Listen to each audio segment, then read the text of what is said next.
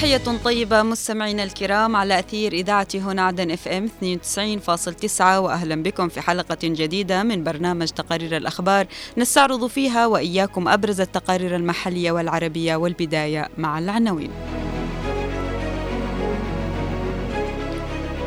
الرئيس القائد عيدروس الزبيدي يؤكد على الضرورة القصوى لكبح جماح الحوثيين. الولايات المتحدة تصنف الحوثيين جماعة إرهابية عالمية. الذكرى الأولى لتأسيس نقابة الصحفيين والإعلاميين الجنوبيين.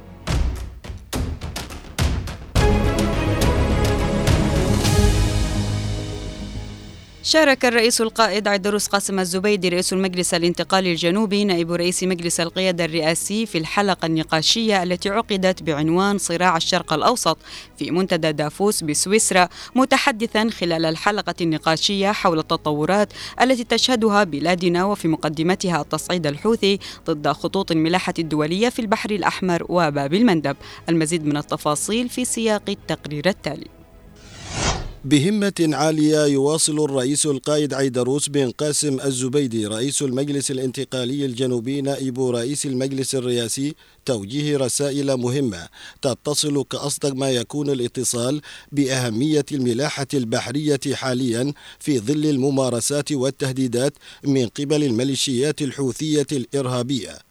ولعل أبرز ما تناولته الرسائل التي وجهها الرئيس الزبيدي أهمية الانخراط في تحالف دولي لكبح جماح العصابات الإرهابية الحوثية التي تعربد في البحر وتهدد الأمن والاستقرار الإقليمي والدولي.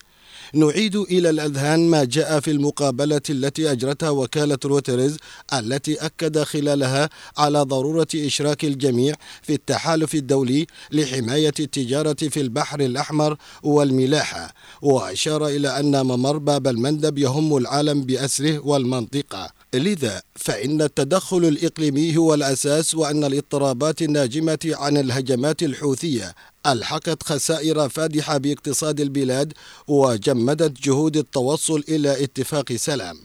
هذا وكان الرئيس الزبيدي قد أوضح أن الوضع الاقتصادي صعب للغاية حيث أدى إلى ارتفاع تكاليف الشحن ارتفاع أسعار المواد الغذائية والأدوية كما أن انخفاض قيمة العملة وتدهور الظروف المعيشية يعني أننا نواجه أزمة إنسانية. تصريحات الرئيس الزبيدي هي مناداة لاتباع سياسات حازمة وفعالة بشكل أكبر لتحقيق الهدف المطلوب منها فيما يخص العمل على تجويض الإرهاب الحوثي. وفيما اتبع الجنوب هذا الحزم طوال الفترات الماضية في التعامل مع الإرهاب الحوثي فمن المؤكد أن هذا المسار هو المطلوب في الفترة الحالية على كل المستويات لتفادي وصول الأوضاع إلى مرحلة غير مأمونة العواقب. ومن المؤكد أن اتساع رقعة مجابهة الإرهاب الحوثي لتشمل مشاركة إقليمية واضحة ومباشرة أن تتيح فرصة العمل على تجويض قدرة الميليشيات على صناعة التوترات التي تستهدف بها إحراق المنطقة.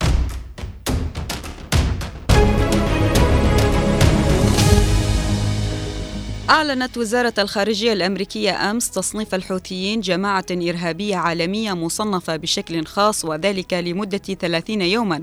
ورحب المجلس الانتقالي الجنوبي بقرار حكومة الولايات المتحدة موضحا في بيان بأن هذا القرار مؤشر مهم لإدراك المجتمع الدولي للتهديد الذي يشكله الحوثيون لبلادنا والإقليم والعالم أجمع. نتابع التفاصيل في التقرير التالي. أعلن مستشار الأمن القومي الأمريكي جيك سوليفان أن واشنطن أعادت إدراج جماعة الحوثي في اليمن منظمة إرهابية عالمية. وقال سوليفان إن التصنيف سيسري خلال ثلاثين يوما ليمنحنا الوقت لتقليل آثار هذا القرار على الشعب. وأوضح أنه إذا أوقف الحوثيون هجماتهم في البحر الأحمر فإن واشنطن ستدرس رفع هذا التصنيف.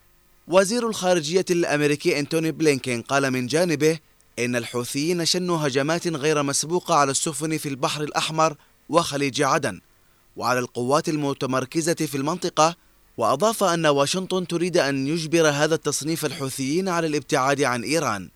ويأتي قرار التصنيف بعد تنفيذ الجيش الأمريكي غارات جوية في اليمن لاستهداف الصواريخ البالستية المضادة للسفن بالمناطق التي يسيطر عليها الحوثيون ردا على هجمات الجماعة والتي أثرت على حركة الشحن في البحر الأحمر.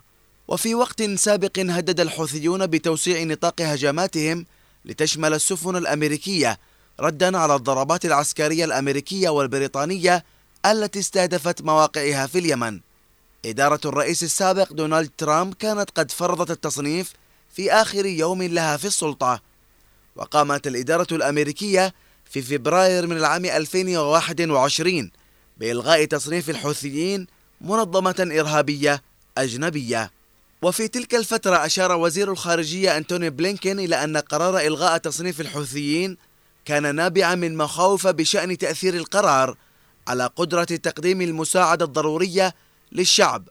وأكد أن هذه الخطوة بمثابة اعتراف بالوضع الإنساني الصعب في اليمن. المجلس الانتقالي الجنوبي رحب في بيان له بقرار حكومة الولايات المتحدة الأمريكية إعادة تصنيف الميليشيا الحوثية كجماعة إرهابية عالمية وأوضح بأن هذا القرار مؤشر مهم لإدراك المجتمع الدولي للتهديد الذي يشكله الحوثيون لبلادنا والإقليم والعالم أجمع.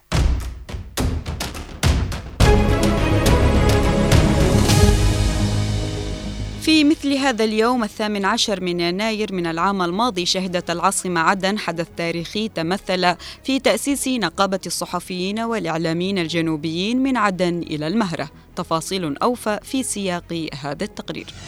تحل علينا اليوم الذكرى السنوية الأولى للعرس الجنوبي والحدث التاريخي الذي شهدته العاصمة عدن في الثامن عشر من يناير 2023 بتأسيس نقابة الصحفيين والإعلاميين الجنوبيين.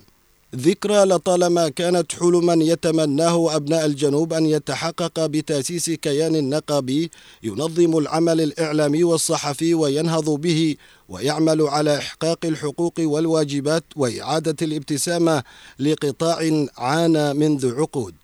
تأسيس النقابة خطوة أتت في الاتجاه الصحيح سعى وما زال يسعى الرئيس القائد عيدروس قاسم الزبيدي رئيس المجلس الانتقالي الجنوبي نائب رئيس مجلس القيادة الرئاسي باتجاه حماية الصحفيين والدفاع عن حقوقهم وبناء قدراتهم نحو الأفضل وبما يواكب مع تطورات تكنولوجيا الإعلام الرقمي.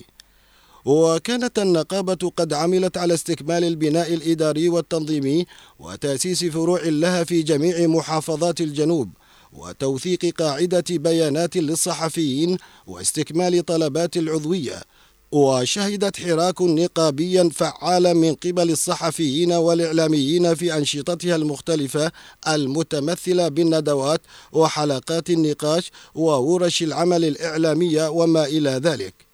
نقابة الصحفيين والإعلاميين الجنوبيين تعد النقابة الوحيدة في وقتنا الحاضر إذ تمتلك ترخيص رسمي وشرعية قانونية ودستورية وشعبية بمشاركة أكثر من 820 صحفيا وإعلاميا جنوبيا من مختلف محافظات الجنوب في المؤتمر الأول للصحفيين والإعلاميين الجنوبيين الذي عقد في العاصمة عدن وتمخضت عنه نقابة وليدة. وتواصل اليوم النقابة وبوتائر متسارعة عملها من أجل المساهمة في تحسين أوضاع الصحفيين والإعلاميين والارتقاء بالرسالة الإعلامية والصحفية على حد سواء. وتنفض غبار الماضي الذي تمثل بتهميش وإقصاء عدد من الصحفيين والإعلاميين وتمضي اليوم باتجاه النهوض بأوضاعهم رغم المصاعب التي تقف ماثلة أمامها.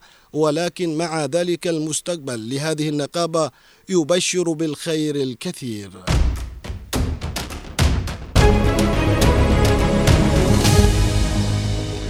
أعزائي المستمعين إلى هنا نصل إلى ختام هذه الحلقة من برنامج تقرر الأخبار. كنت معكم من الإعداد والتقديم عفراء البيشي ومن الإخراج خالد الشعيبي. أطيب التحية إلى اللقاء.